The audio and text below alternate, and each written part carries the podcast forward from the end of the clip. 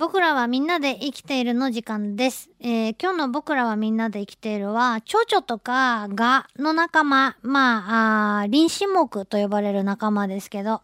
の、えー止まり方。ね、飛んでるところの方がまあ目立ちますけど、あの、葉っぱとか花とかいろんなところに止まっているのも見かけます。えーどんな時に止まっていて、何のために止まっているのか、止まって何をしているのか、気になるという方はぜひ聞いていただきたいと思うんですけど、そうですね。今とか天神では雨が降っていますが、そういう時っていうのは、やっぱ基本的に昆虫はそんな元気に飛び回っていないですよね。ほとんどの、えー昆虫飛ばないです。えー飛べるやつはね。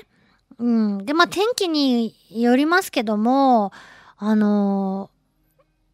大きく天気が変わるとき、要するに天気が崩れるときって、えー虫の声、鳴く虫、例えばセミとかコオロギの仲間とかもそうですけど、急に泣き止んだりとかね、あれ？天気が変わるかな？っていうのが、あ外を見なくてもわかるような時すらあったりもします。えーやっぱり、えー生き物、外で生きてる生き物たちにとっては虫だけじゃないんでしょうけども、天気が変わるっていうのは、あ自分の命に関わることにもつながりかねないわけですから、あーやっぱりこう構えたり、いろいろ隠れたり大変なんだろうなと思いますよ。で、えー、早朝はもうそんな外出回ることないんで、あんまりわからないんですけど、夕方ですね、あの、林の縁とかテレテレ歩いたりすると、えー、葉っぱの裏だとか、あまあ、葉っぱの表面だとかに、蝶々やガの仲間が止まっているのを見かけることがあるんですよね。で、えー葉っぱの裏で休んでいるやつ、まあ休んでいるんでしょうね。私たちみたいに虫にはまぶたがないので、目つむって寝たりしないので、あの、止まってても寝てんのか起きてんのかよくわからなかったりします。周りで手わさわさ振り回したりとか、あんまり大きな動きをすると、まあ、風圧とかで起きちゃったりもするんですけど、あの、明らかに寝とるやろっていう、全然気がついてないやろっていうような時は多分寝てるんだろうなと思うんですよね、虫たちも。で、えーまあ、早朝だったり、季節にもよりますけどもね、早朝だったり、夕日が暮れ始めたりとか、それとか、まあ、今日みたいに雨が降ったりする日は、えー、蝶々とかもみんな葉っぱの裏とかで隠れている。で、そういう時は羽を閉じてじーっとしています。で、体が小さいですね。しじみ蝶、あのちっちゃい、えー一円玉ぐらいの羽を閉じると一円玉ぐらいかな。しじみ蝶の仲間とかは、真っ逆さま向いてね、頭を下向きにしてね、えー止まっていることが非常に多く見られるんですけど、あれは何か意味があるのかな頭があ上向きじゃなくてね、下向いて止まってるんですね。うーん。どうしてそんな止まり方になっているのかは、止まり始めを見ればもしかしたら何かわかるかもしれませんけど、頭に血が昇ったりしないのかなと思うけども、葉っぱの裏にそっと隠れています。私たち人間から見ると、ものすごくそこおるねってわかるんですけど、えーそうやって今までみんな生き延びてきてるので、葉っぱの裏に隠れて、えー止まるというのは、かなり、えー有効な、あ休み方なのかもしれないなと、天敵とかからしてみれば。まあ、真上から見えませんからね、実際ね。有効なのかもしれません。えーこれまあ、休んでる、時っていうのは、まあ、わかるんですけど、蝶々とか、例えば、羽を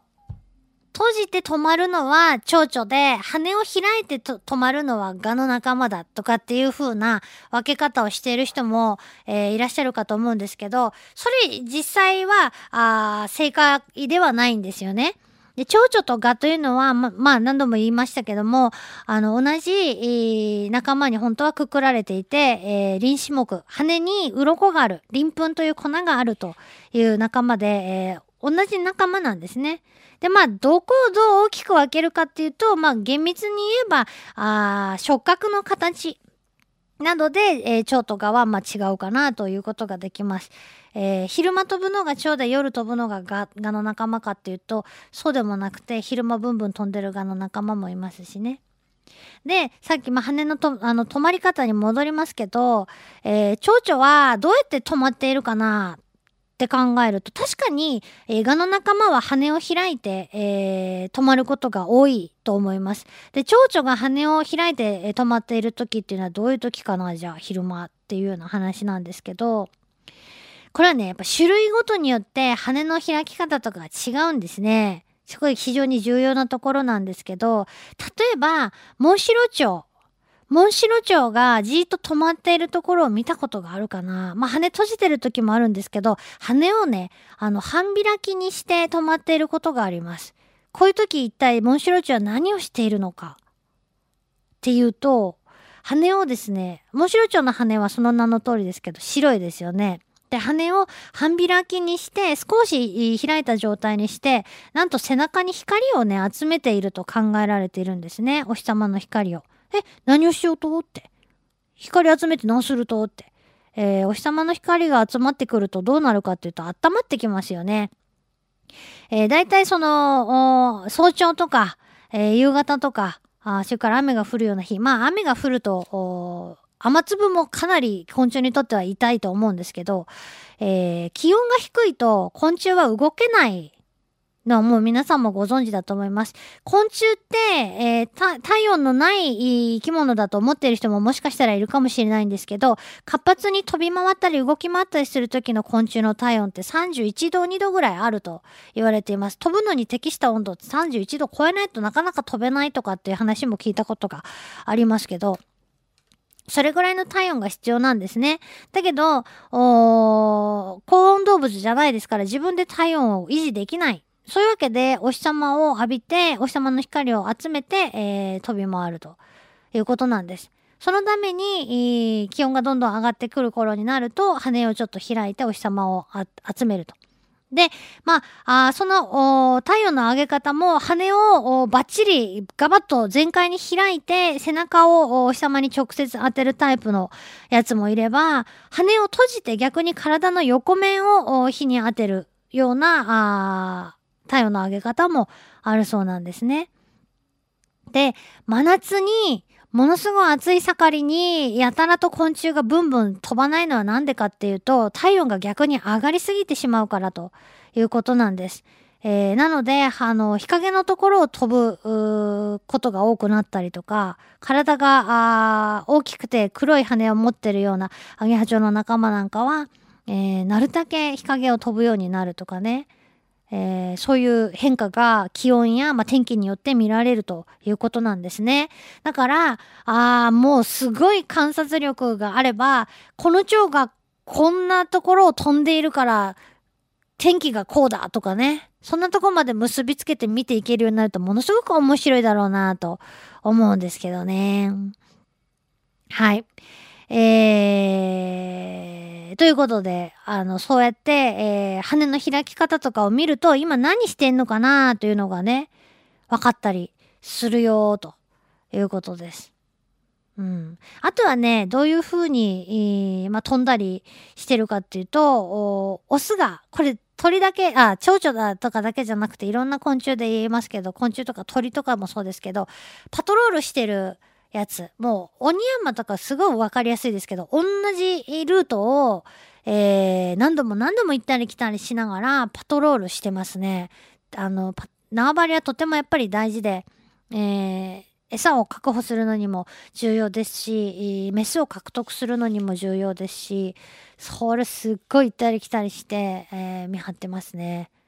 えー、その分体力を使うのでまた餌をたくさん食べないといけなくなるんで大変なんでしょうけどそれでもやっぱり見張っていますね。で蝶々やトンボとかあ縄張りを持つ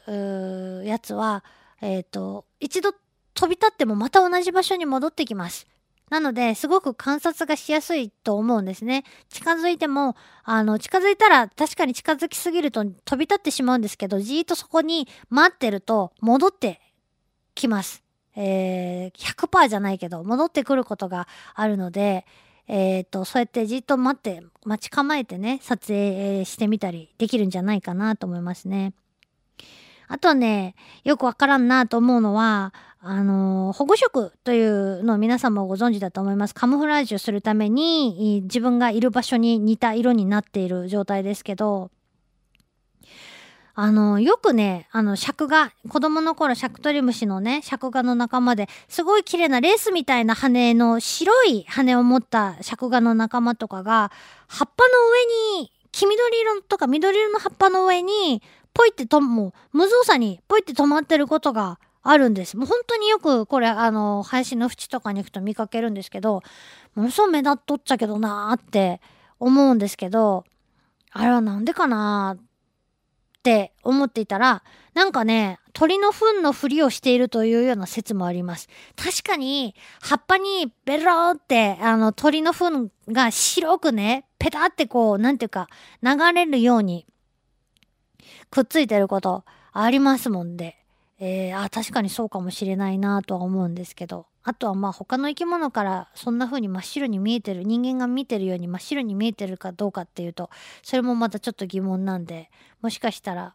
あ紫外線を見れる昆虫にしてみれば、その白い羽が白く見えてないのかもしれないなとかね、思ったり。ってことで、え生き物が止まっている時っていうのはいろいろとやっぱり意味があるみたいなんでよかったらそういうことも含めてこれからなんか見つけたら皆さんも観察見してみしてみてください。以上僕らみんなで生きてるでした。LoveFM Podcast LoveFM のホームページではポッドキャストを配信中。あの時聞き逃したあのコーナー。気になる DJ たちの裏話。ここだけのスペシャルプログラムなどなど続々更新中です現在配信中のタイトルはこちら。Words around the world. 僕らはみんなで生きてる。